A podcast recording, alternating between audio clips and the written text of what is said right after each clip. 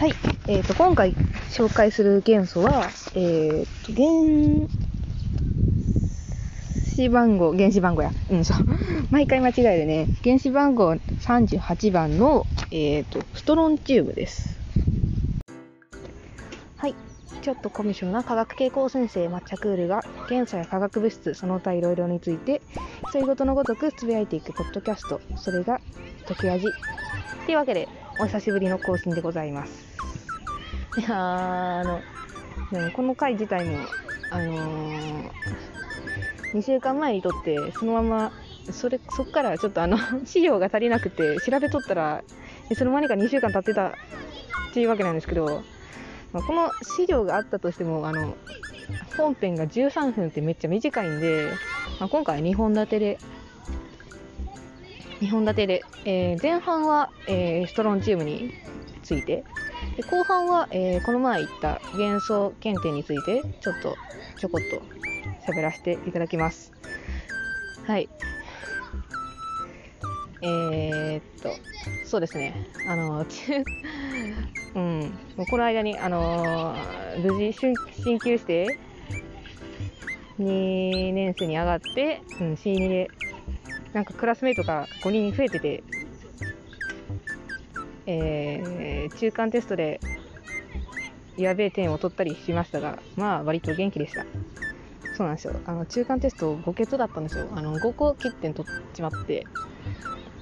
なんか国語が59点、えー、っと、有機化学が56点、物理が51点、分析科学が49点、そ そんで、あの、えー数比が30、何点や、35点か。やべえ点数を叩き出してしまったわけですが、まあ分析に関しては、あのその49点がちょうどクラスの真ん中平均平均点あたりの点数で、まあ、そこがやべやべえんですけどあの平均がもうクラスの平均がもうすでに欠点なんですよ。クラス全体でやばいんですよね。うんどうにしましょう。頑張ります。あとりあえずあの P あの期末試験の範囲は結構あの簡単簡単っていうかあの範囲が結構あの統一されてるとやりやすいんですけど中間試験の範囲って結構ブレブレだったんでいやーって。だバラバラやとなんか やりにくいんですよね。うん、えー でもその代わりあの有機化学まあ専門増えた専門、えー無機無機と分析はまあ見事に欠点を取ってしまったんですけど、えー無機化学は81点ってめっちゃ結構いい点数取れたんで良かったです。あとは生物も81で倫理が倫理が90点っていうなんかすそこまで正解してないのに90点取れちまったぞっていうミラクルを起こしてましてあそこはうん記述問題が取れてれば安泰なのでまあ、このまま行きましょう。はあ。そんでですね、そんでそんでそんで。うーん。じゃあ、ここから過ぎてるそんなわけでですね。うーん、あとはあの、うーん。そうですね。うん、まあ、そんぐらいですわ。まあ、語ることといえばもう、うん。うん。じゃあ、あとお知らせっていうかなんなんですけど、えっ、と、あの、まあ、あのーしばらく休んでた間に、ちょっとあの、サムネイルが、サムネイル？うん。イメージイラストみたいなの変えまして、変えまして、まあこれをあの書いてもらいまして、うんうん。ちょっと、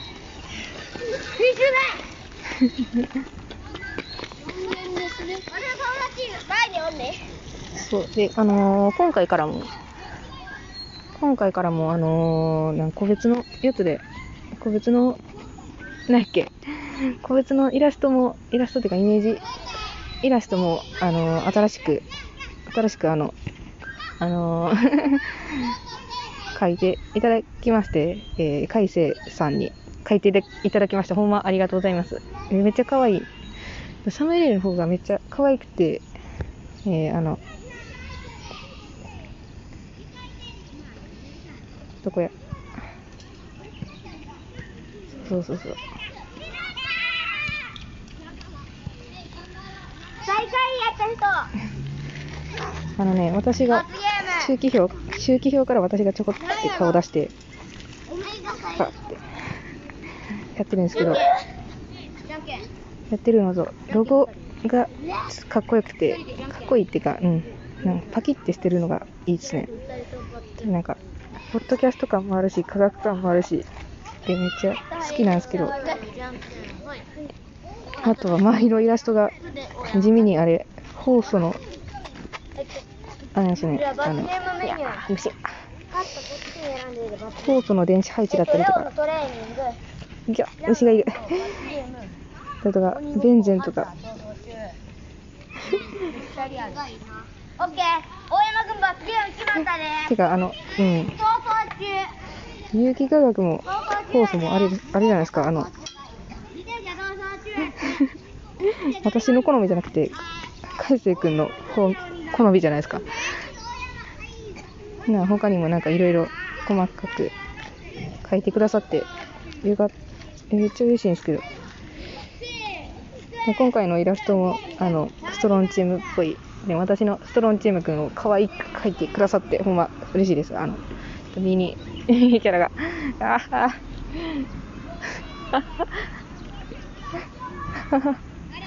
はい。ってことで、うん。えーありがとうございます。えー、てなわけで、えー本編に入りましょうか。うん。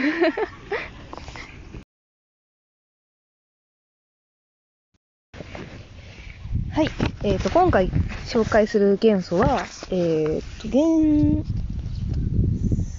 子番号、原子番号や。うん、そう。毎回間違えるね。原子番号38番の、えっ、と、ストロンチウムです。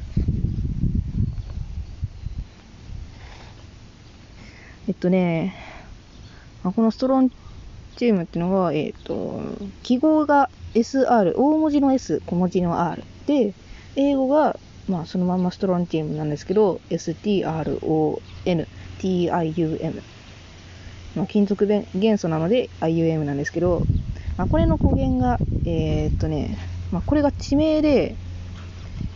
あの、ストロンチアン石っていうのがあるんですけど、まあ、後で紹介します。あそれが、えーっと、よそれ が、えースコットランドのストロンチアン地方っていう、まあ、地方、まあ、村なんですけど、さそこの特産であったっていうことに由来してストロンチウムです。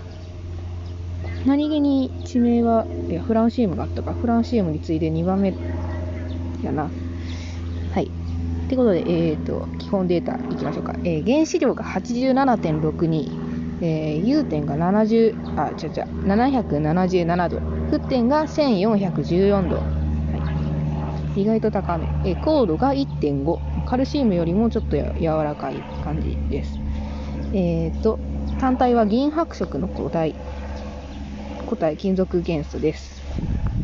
えー、と漢字で表すと金辺に思うって書いて思う、えー田んぼに心の思うなんですけど、それで、えー、章って読みます、まあ、これが、えーストロンチウムっていう意味以外に鉄製の容器っていう意味もあります、えー地殻中には、えー、と16番目に多くあります。あのカルシウムがちょっとあのいっぱいいすぎて。なんですけど、割と多い方かもしれない。えっ、と、主に入っている、入っているっていうか、主なストロンチウムの鉱物なんですけど、えーまあ、さっきも紹介したストロンチ、まあ、さっきも、えーな名前の、名前のちょっと元になってる、あの、ストロンチアン、ストロンチアン石、えーストロンティアナイト、ストロンチアンナイト。なんですけど、えっ、と、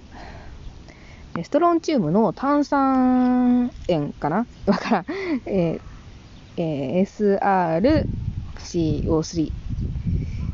が主成分です、高度が3.5。うんで、えっ、と、色が無色から白色。で、ガラスみたいな光沢があります。あと一つ、えー、っと、これなんて読むんだろう。天に青に石って書いて、天、小、石、多分。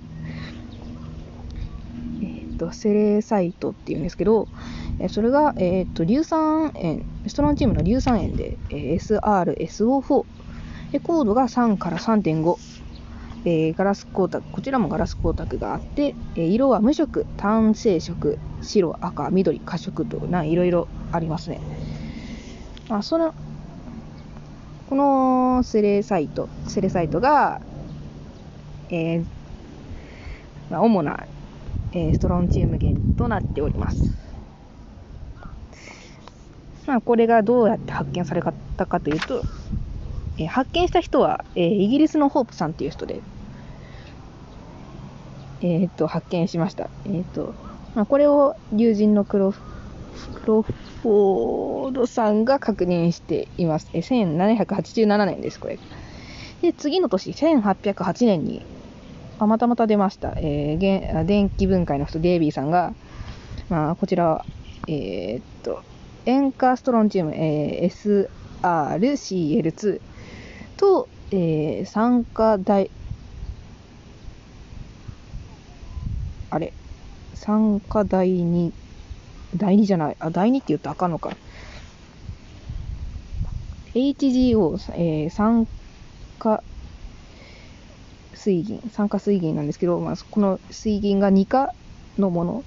2プラス、うんあの、電子を2個失ったやつ。まあ、それの混合物を、混合物に電気を流したら単離できたわっていうやつで、す。まあ、主にどう、何に使われてるかっていうのはね、ちょっと、昔なんですけど、えっ、と、天才っていう、まあ、植物、砂糖大根っても呼ば呼ばれてるんですけど、まあ、砂糖が作れる大根。まあ、そこから砂糖を生産するのに、えっ、と、水酸化ストロンチウム、SR-OH2 が使われてました。まあ、これはドイツ、主にドイツで使われとったやつで、まあ、これがドイツの砂糖工業を発展させました。20世紀まで。20世紀って、えっと、1901年から2000年まで。な第一次世界大戦ぐらいかな。第二次かな。わからんけど。まあ、そこら辺に活躍しとった生産法で、なんですけど、あの、これ、あのー、結構な量のストロン、水酸化ストロンチウム使うんで、あのー、ストロンチウム、ストロンチウムっていうか、あの、さっきのセレサイト、セレサイトの使用量がえぐくなったんですよね。えぐいことになってたんですよ。あのー、まあ、それ自体はあのリサイクルできるんですけど、まあ、やっぱ、まあ、いっぱい使うし。よいしょ。とのことです。えー、っと、なんやろ、えー、けあらら。専門。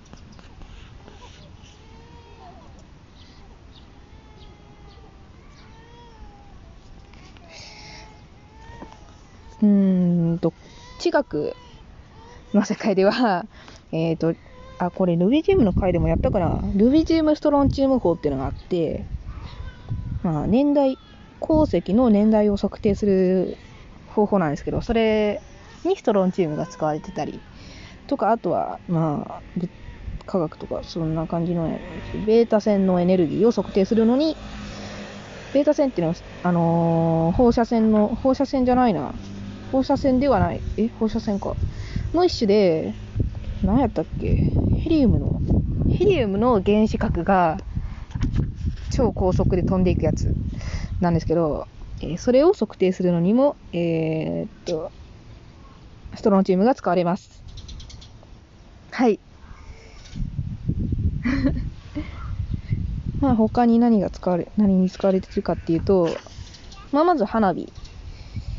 ですね。あの、ストロンチウムって炎色反応が新赤色、まあ綺麗な赤なんですけど、まあ、アルカリ金属みたいになんか突然発火することあんまないので、空気中に置いてても表面が黄色くなるぐらいで、特に何も起こらないので、なので、よく使われてます。えっ、と、塩化ストロンチウムだったり、えー、と、まあ、さっきも言った、えっー、と、SRCL2 だったりとか、硝酸ストロンチウム SR、カッコ NO3、カッコ閉じる2だったりが、うーん、うーん多分、火薬とかのあれがあるから、硝酸ストロンチウムかな。まあ、それが、えー、と、花火に使われてたり、あとは発煙筒にも使われてたりします。はい。他にも、えーっと、炭酸ストロンチウム SRCO3 は永久磁石、えーフェライト磁石って言うんですけど、あの、ネオジウムとかが有名なんですけど、まあ、それよりも磁力は劣るけど、でも一般にはよく使われてる。まあもしかしたらみんなが使ってる磁石はフェライトかもしれない。まあ、それに使われていたりとか、えーっと、ブラウン管、まあ、昔のテレビとかのブラウン管に用のガラスだったりとか、えーと、あとは、亜鉛カラー、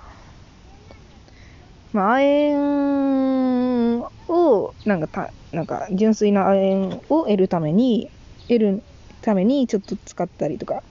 えー鉛とかカドミウム、カドミウムとかがなんかひっついてることがあるから、まあ確かにカドミウムって亜鉛と似てるから、よくくっついてたりするよね。まあ、それを除くのに使われてたりします。はい。いや、これが、ここまでが、あの、ちょっと図書館でバーって調べた結果なんですけど、ちょっといろいろ、もう、もうちょっと、あの、い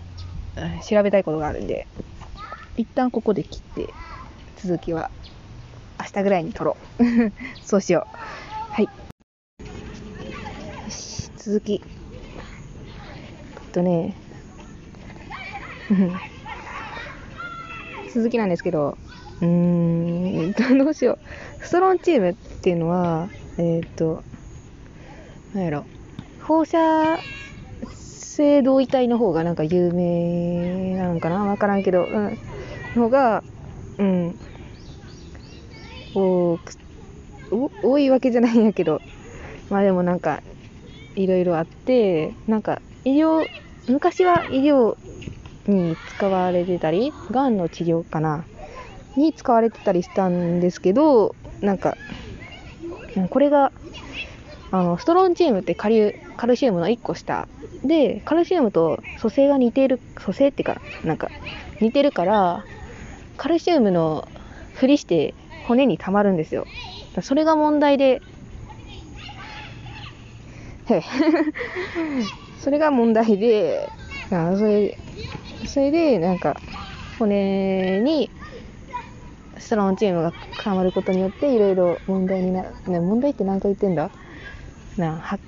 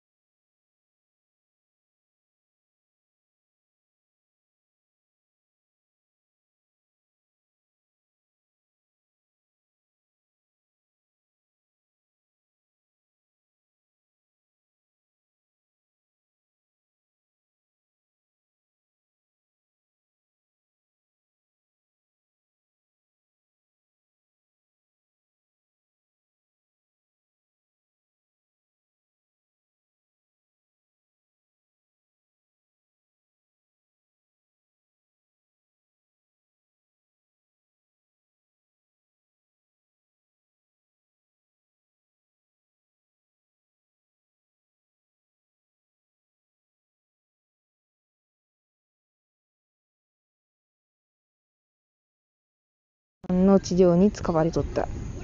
やつ。で、えー、がん、がんが骨に転移する。っていうのが、うん、骨に転移することがあるんですけど、まあ、それに有効、有効というか、それの痛みを抑える。って感じの薬に使われとって、でも、これがあの放射性があるからややばいんじゃないかってことで、うん。だから、ストロンチウムのやつはあんま使われんくなったなって。そう。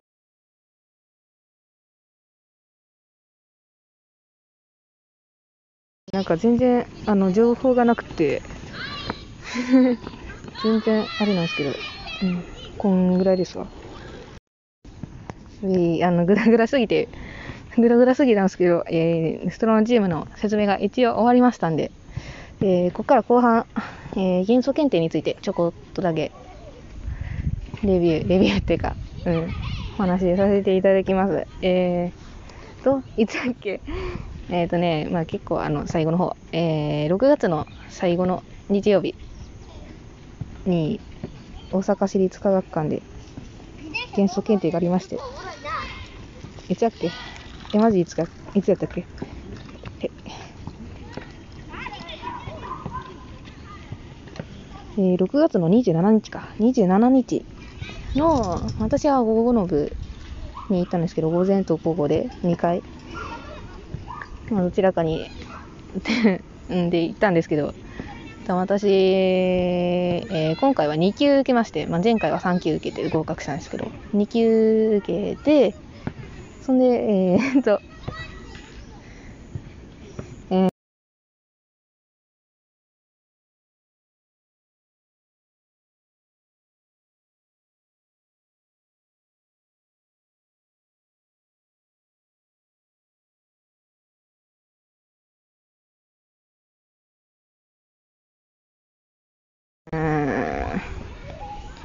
そう。まず、えー、けん元素検定っていうのは、えっとね、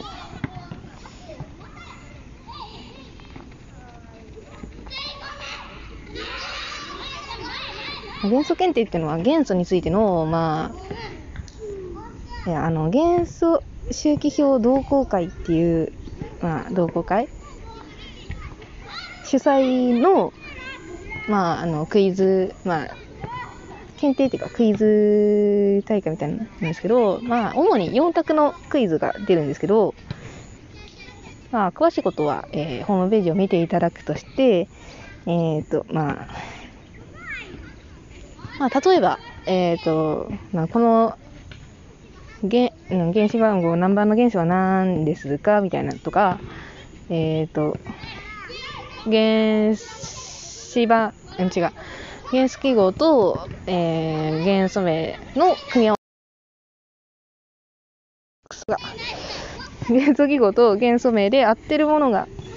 合ってるものを合ってるじゃない間違ってるものはどれでしょうみたいなやつとか。まあいろいろ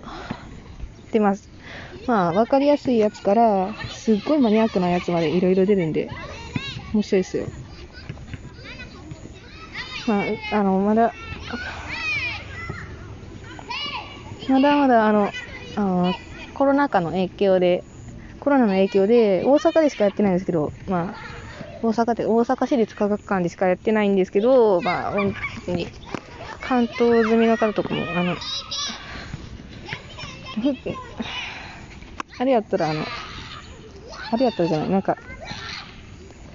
まあ、普段やったら、あの、大阪だけじゃなくて、名古屋とか、大阪とか、今日東京とかでもやってることもあるんで、うん、ですよ。うん、ぜひ、ぜひぜひ受けてみることをお勧めします。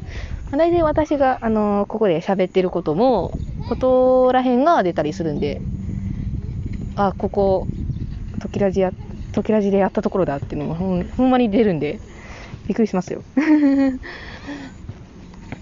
私もそんな感じで、うん、あります、だったんですけど、まあ、それが、えー、それの2級、ちょっと難しいね。理系、3級が、まあ、あの、初級で、あの、結構簡単めな問題なんですけど、まあ、ちょ、ちょこっと理系をかかじってるぐらいの人向けかな。あでも、あの、理系そこまで好きじゃないよ、科学そこまで好きじゃないよって妹が解いたら、で、あの、ボロボロだったんで、まあ、あの、ある程度の知識は必要やと思い思うんですけど、うん。で、今回受けた2級っていうのが、理系の高校生、もしくは大学生レベルの問題で、まあ、でも、でもやっぱりあの、普通に生活してるだけじゃ、よくわからないって問題も結構多くて、まあ、めっちゃ迷った問題も多かったんですけど、結局81点取れたん、82点か、82点取れて合格できたんで、よかったです。すごいよかったです。嬉しかったです。で、あと、うーん、どうやろう。例えばですね、いや、虫が、虫がっていうかなんか、ズボンになんか変なシミがついてる。やば。めっちゃかゆい。例えばですね、えっとね、まあ、元素、元素の記号を今の、なアルファベットで表すことを決めた人は誰でしょうみたいな問題だったりとか、他にもいろいろ。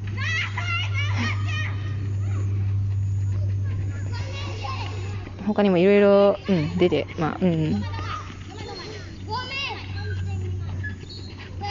で、で、ほんと、1級になるとほんまにマニアックすぎて、私でも解けへんので、私も解けへんし、しかも記述問題があるんで、やいるし、えーもうやっぱあの、物理科学とかなんか結構専門的な、専門的な知識ともとかもいるんで、やっぱ1級は来年受け受けるのはちょっと難しいなって思ったりしてます。まあ、あの、頑張って2級満点合格を目指したいですね。で、えっ、と、他に、うん元素検定受けて、他にいい、いい、いい点っていうか、検定の他にも、あの、あの元元素について、なんか、講演してくれるのがあって、講演会みたいなのがあって、今回は元素学団さんっていう、あの、ツイッターで活躍されてる方の、うん、が、えーランタノイドについて話してくださって、私もあの、ランランタノイドって、正直言って何状態です。何状態で、まあ、最初の方の、ランタン、えーセリウム、ネオジム、プロメチウム、サマリウムあたりまではわかるんですけど、その後ろの方、なんかアメリチウムとか、えールテチウムとか、ルテチウム？ルテ、ん？ん？わから。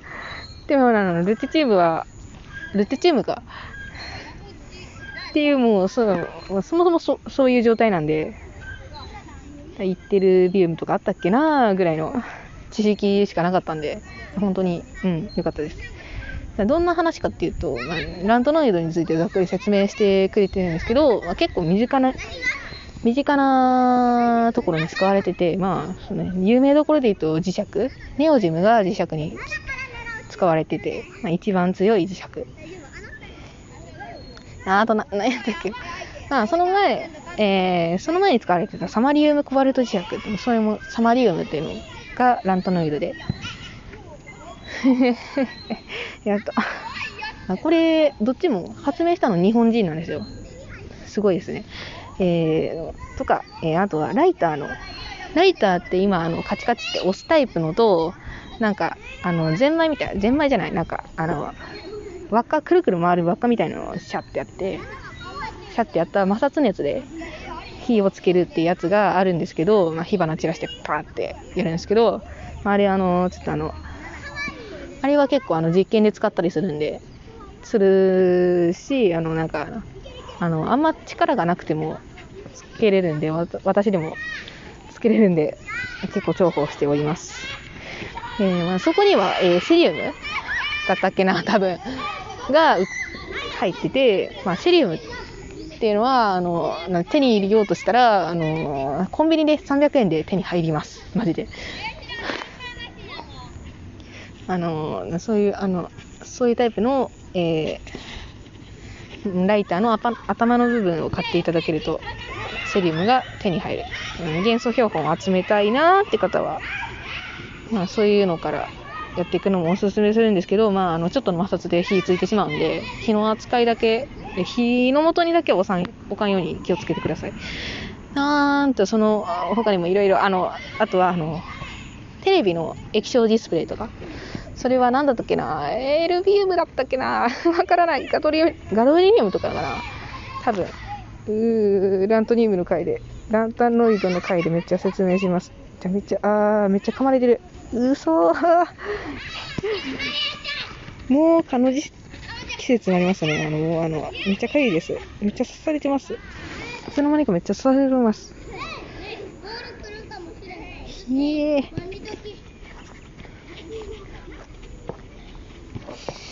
はあ。うん。はい。でも、えーその、それと、あとは、えっ、と、まあ、ランタニウム、あランタノイドっていうのは結構あの性質が似とい似てて、うん、結あーほぼ、ほとんどが同じ鉱物から、同じ鉱物じゃない、2種類の鉱物、えーイットリア石と、えーセリ、セリアやったっけな。多分、かなわからない。えーまあ、そこら辺から発見されたんですけど、まあ、それ、ランタノイドってめちゃくちゃ性質が似てるんで、単理するのがめちゃくちゃ難しかったんですよ。で昔あの、何年やったっけ ?150 円ぐらいかかって単理するの。全部。単理じゃないかな。うん、発見？発見単理。その間になんか、名前が逆になったりとか、なんかいろいろしてたりするんで、まあ、ランタノイドの歴史調べるのも結構面白いです。うーん。いやー、そんな感じかな。うん。ねえ、今は、あのまあ、昔は結まあ、かなり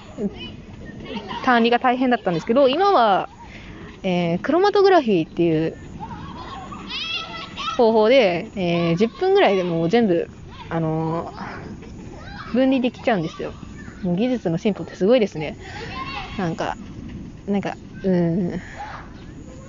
どうやってやるんだっけ？なんかあの、なんか後ろから、なんか、なんかチューブみたいなのに詰めて、後ろからニューンって出していくと、まあところてんみたいな感じで、なんか押し出していくんですけど、押し出すところのところになんか、フィルターみたいなのかかってるのかなわからへん。わからへん。わからへん。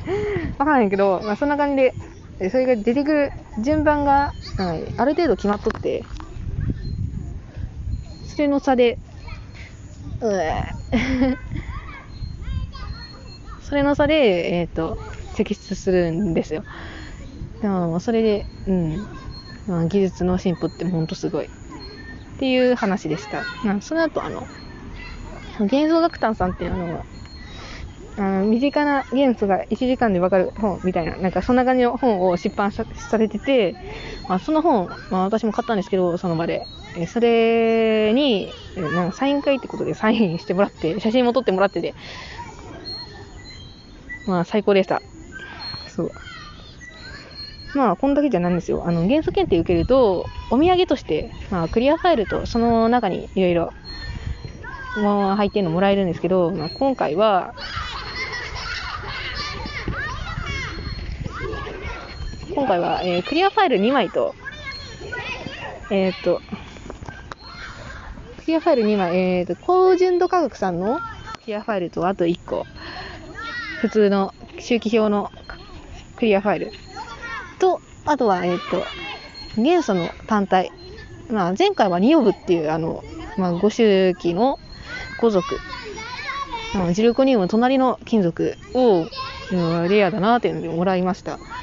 が、えー今年は、えっ、と、今年は、えーニッケルっていう金属、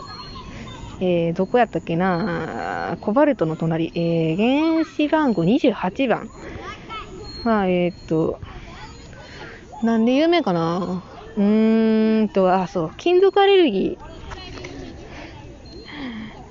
ーになることで有名な金属で、まあ、これはなんでかっていうと、イオンになりやすい、溶けやすいからなんです。イオンになって。まあ、あの、融点で溶けるんじゃなくて、まあ、あの、なんか、水の中に溶けていくって感じの溶けるなんですけど、まあ、それが、そういう性質があるんで、まあ、それで肌の中に入った時に、まあ、なんか、あの、不調になってしまうっていう方が多いとか、まあそういう感じでニッケルは金属アレルギーになりやすい金属みたいな。で、それをもらいました。私は触ってても別になんともならなかったんで、多分ニッケルで。ニッケルに関して金属アレルギーはないんかなって思います。うん。で毎年、あの、いろいろもらえるんで。で昔は、あの、多分これは、ニッケルって多分昔も、昔ももらっとったような気する。私、ま、まだ2年目なんですけど、あの、まあ、年を重ねるにつれ、ないろんな種類っていうよりなんか、同じ種類のやつをいっぱいもらえるようなイメージがあるんで、まあ、それもいいよな。まあ、えー、あとは、えー認定書。合格したら、まあ、3級と2級はその場で、えー3級やったら黒いカード、えー2級やったら銀色のカードがもらえて、まあ、合格書。で、裏側、表側にもまあ合格書ってバーンって、名前書くところもバーンってあって、で、裏面には、えー、な周期表があって、まあ、黒の方めっちゃかっこいいんですよ。うん。黒に、黒地に白。うん、あ背景黒で、えー文字が白で、めっちゃかっこいい感じで、まあ、え2級になると銀色の背景で、文字が黒っていう感じの周期表、ちっちゃい周期表で、まあ、あの、カードケースとか入るから、カード、あの、定期とかの個人情報を見られないように、上にザってやれば、あの、文字隠しにな、文字隠しっていうか、あの、情報隠しになるんで、私、そう使ってるんですけど、まあ、あの、もらっといて損はないんで、まあ、ぜひ、受けて、受けてみてください。うん。えー問題に関しては、えー元素検定っていう書籍がありますね。元素検定っていう本と元素検定2っていう書籍があります。えーもしかしたら、え家の近くの図書館とかにもあるかもしれないので、まあ私も家の近くの図書館にはなかったけど、学校には2だけありました。うん。もしかしたらあるかもしれないので、えーぜひ、見つけたら借りてみ、借りてみて、うん借りひんでもいいから、あの、あパラって読んでみてください。面白そうだったら、あのぜひ、受けていただいたら嬉しいです。はい。こちらからは、えーこちらからは以上です、みたいな。はい、というわけで、いや、めっちゃ蚊に刺されました。え、え、めっちゃ、めっちゃ、めっちゃ噛まれてる。いやー、あー家帰ったら無比塗っとかんとや。うん、てかめっちゃ、虫の声とかめっちゃ聞こえてきましたね。あー、そっか。あのー、始めた時って秋か。9月30日やったから、だから、あれ、あれやな。もう、全然、結構虫の声がうるさいんで、そろそろマイクとか買いたんですけど、まあなんせ、そう、元素検定で、あの、の時に、あの、物販でめちゃくちゃお金使っちゃって、今所持金が16円しかないんで、まあ買いたくても買えないんですよ。だからお金貯まるまで、まあ、まああの、すごく聞き取りづらい音声になるんですけど、ほんますいません。はい。そうやな最近は雨の、雨の日とか多いし、今日もめっちゃ雷すご、すごかったからなすごかったけど、これ以上休みにならんかったんやけどなはあ。まあそんなわけで、えーと、今回は、うん、これで終わろうと思います。そうだね、うん。ぜ次回はね、20回目やし、調べるのもちょっとめんどくさいし、あの、本を書いてしまったんで、あの、借り、借りすぎてちょっと図書館の方に怒ら怒られちゃって、あの本を。そう、元素118の新知識、借りすぎて怒られちゃったんで、ちょっとしばらくの間、貸し出しを控えようと思いまして、まあ、それで、えーしばらくの間ちょっと、うーんと、本なしで、有力な書籍なしで調べるんですけど、まあ、まあ頑張、頑張ります。まあでも来週は休ませてください。なので、来週は多分あの、なんか全然関係ないことを喋ると思います。はい、すいません。あ、そんな感じで、えー、っと、ああ、そうそう。えー、メールアドレスは、えー、toxiradi118-gmail.com えー、トキシンの toxi、ラジオの、えー、あ、間違えた。えー、トキシンの toxi、ラジオの radi に、えー、118元素の118。で、アットマーク gmail.com、えー、ときらじ118アットマーク gmail.com までお便り待ってます。うん。まあ、なん、なんでもいいんで、うん、送ってくだされば嬉しいです。えっ、ー、と、ツイッターのハッシュタグは、地味に、えっ、ー、と、時アンダーバラジっていうのが、昨日、一応、それで流してるんで、それも自由に使ってくださったらと思います。だってこうだよさプレイ荒すぎんえ、疲れた。まあ、そんな感じで、えー、そんな感じですかね。うん、うん。はい。そんな感じで、えー、また来週、来週、来週かな？また次回。さよなら。はい、えー、っと、まあ、久しぶりですね。3分間トークですけど、えー、今、喋る内容あんまないな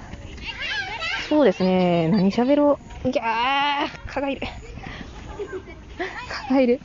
うーんとね。そうですね。うーんと。うーん、そう、最近、うーん、まあ、これは次回話そうか。うーん。なんやろ。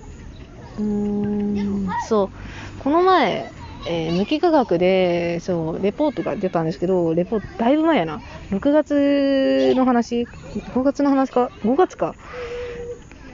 5月の話なんですけど、まあ、レポートが出て、まあ、それが何かっていうと、あの元素1個、好きな元素1個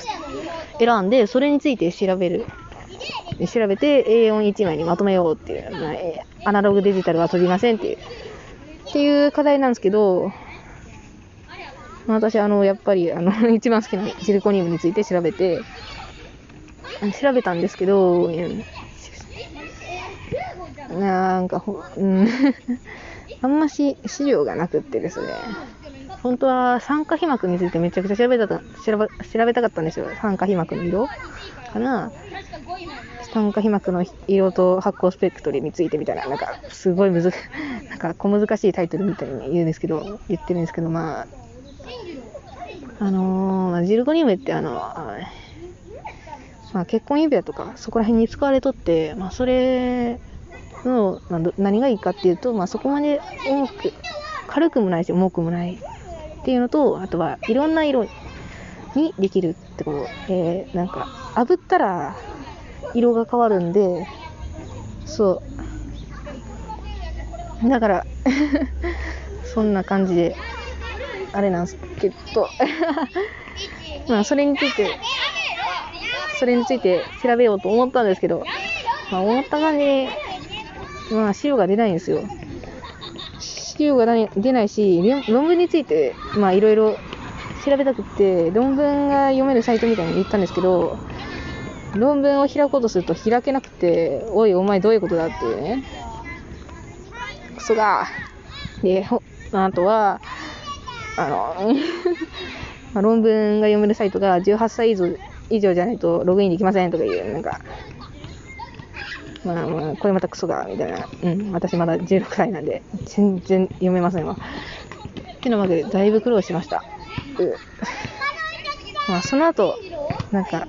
ずじゃない、実験の、